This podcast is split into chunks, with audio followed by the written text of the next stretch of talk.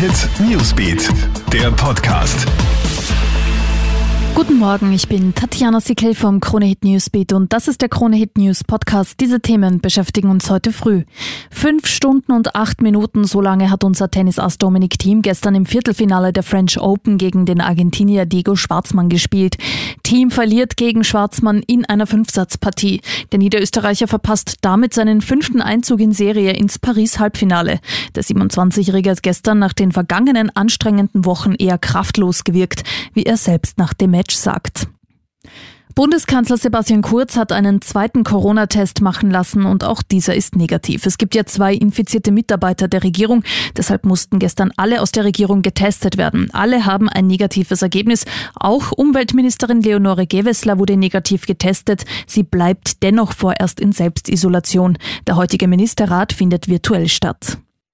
Und in Wien wird in vier Tagen gewählt und heute endet die Wahlkartenfrist. Wenn du eine Wahlkarte per Post haben möchtest, kannst du den Antrag dafür nur noch heute schriftlich oder online beantragen.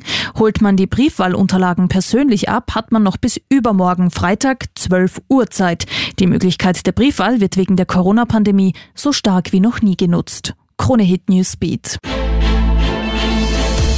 Krone Hit Newsbeat, der Podcast.